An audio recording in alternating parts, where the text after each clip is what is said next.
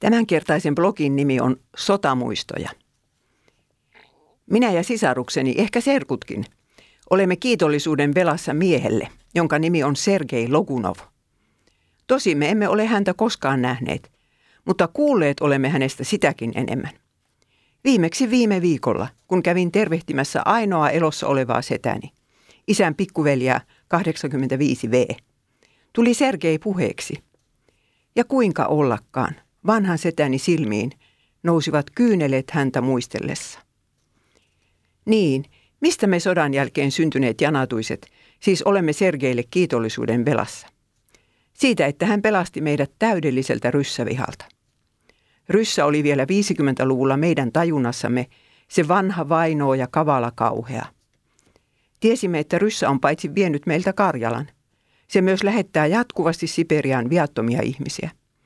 Kun maailmanpolitiikassa oli jokin kriisitilanne meneillään, huokailivat aikuiset aina kuorossa. Kyllä se Ryssä meidät kaikki sinne Siperiaan vielä vie. Katsokaa vain.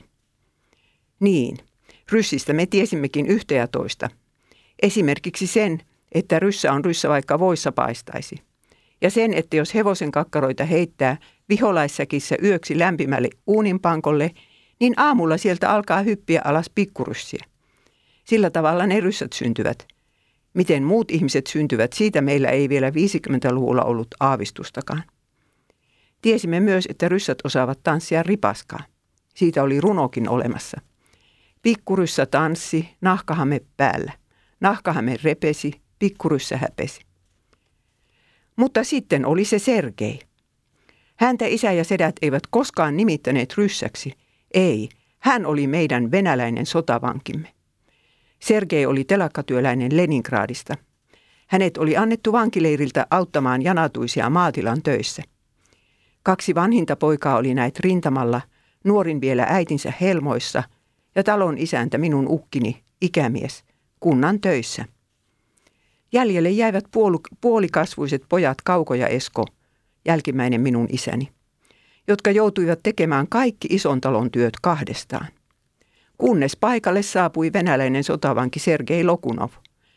Myöhemmin hän kertoi pojille, katselleensa kaksi viikkoa janatuisten meininkiä, että voiko täällä olla ja elää vai pitääkö karata.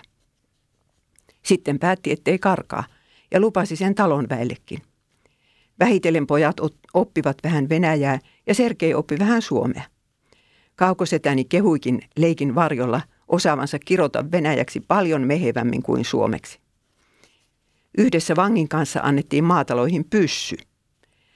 Se piti ottaa aina mukaan, kun vankia vietiin töihin. Ja yöksi pyssy piti sulkea visusti lukolliseen kaappiin. Siitä pyssystä riittikin meille jälkipolville vaikka mitä kerrottavaa. Janatuisilla se oli roikkumassa tu- tuvan seinällä, kun tarkastajat kerran lähestyivät taloa. Ja pojat olivat vangin kanssa jossain kauempana peltotöissä. Ukkini ojensi pyssyn nopeasti ikkunasta nuorimmalle pojalleen ja käski tämän juoksuttaa se pellolle. Niin selvittiin siitä tarkastuksesta. Toisen kerran pyssy oli kyllä mukana, mutta Sergei kantoi sitä, ettei poikien tarvitsisi. Kauko ja Esko kulkivat metsätietä edellä vankiperässä – Yhtäkkiä pamahti laukaus ja pojat heittäytyivät rähmälleen ojaan. Kohta pudota mätkähti iso ukkometso kuuden, kuusen latvasta tielle. Sergei osasi tehdä lentokoneen romusta alumiinisormuksia, joihin hän kiinnitti värillisiä lasinpalasia. Myös puusta ja tuohesta hän teki taideesineitä. Niin ja muuten Sergei teki aina ristinmerkin syömään ruvetessaan. Sekä isäni että kaukosetä harmittelivat vähän ennen kuolemaansa, etteivät olleet etsineet Sergeitä käsinsä perestroikan alettua. Ja nyt vielä elossa oleva setänikin muisteli tuota vankia kyynelsilmin. Huhut kertovat, että sotavangit joutuivat Siperiaan Suomesta kotiuduttuaan.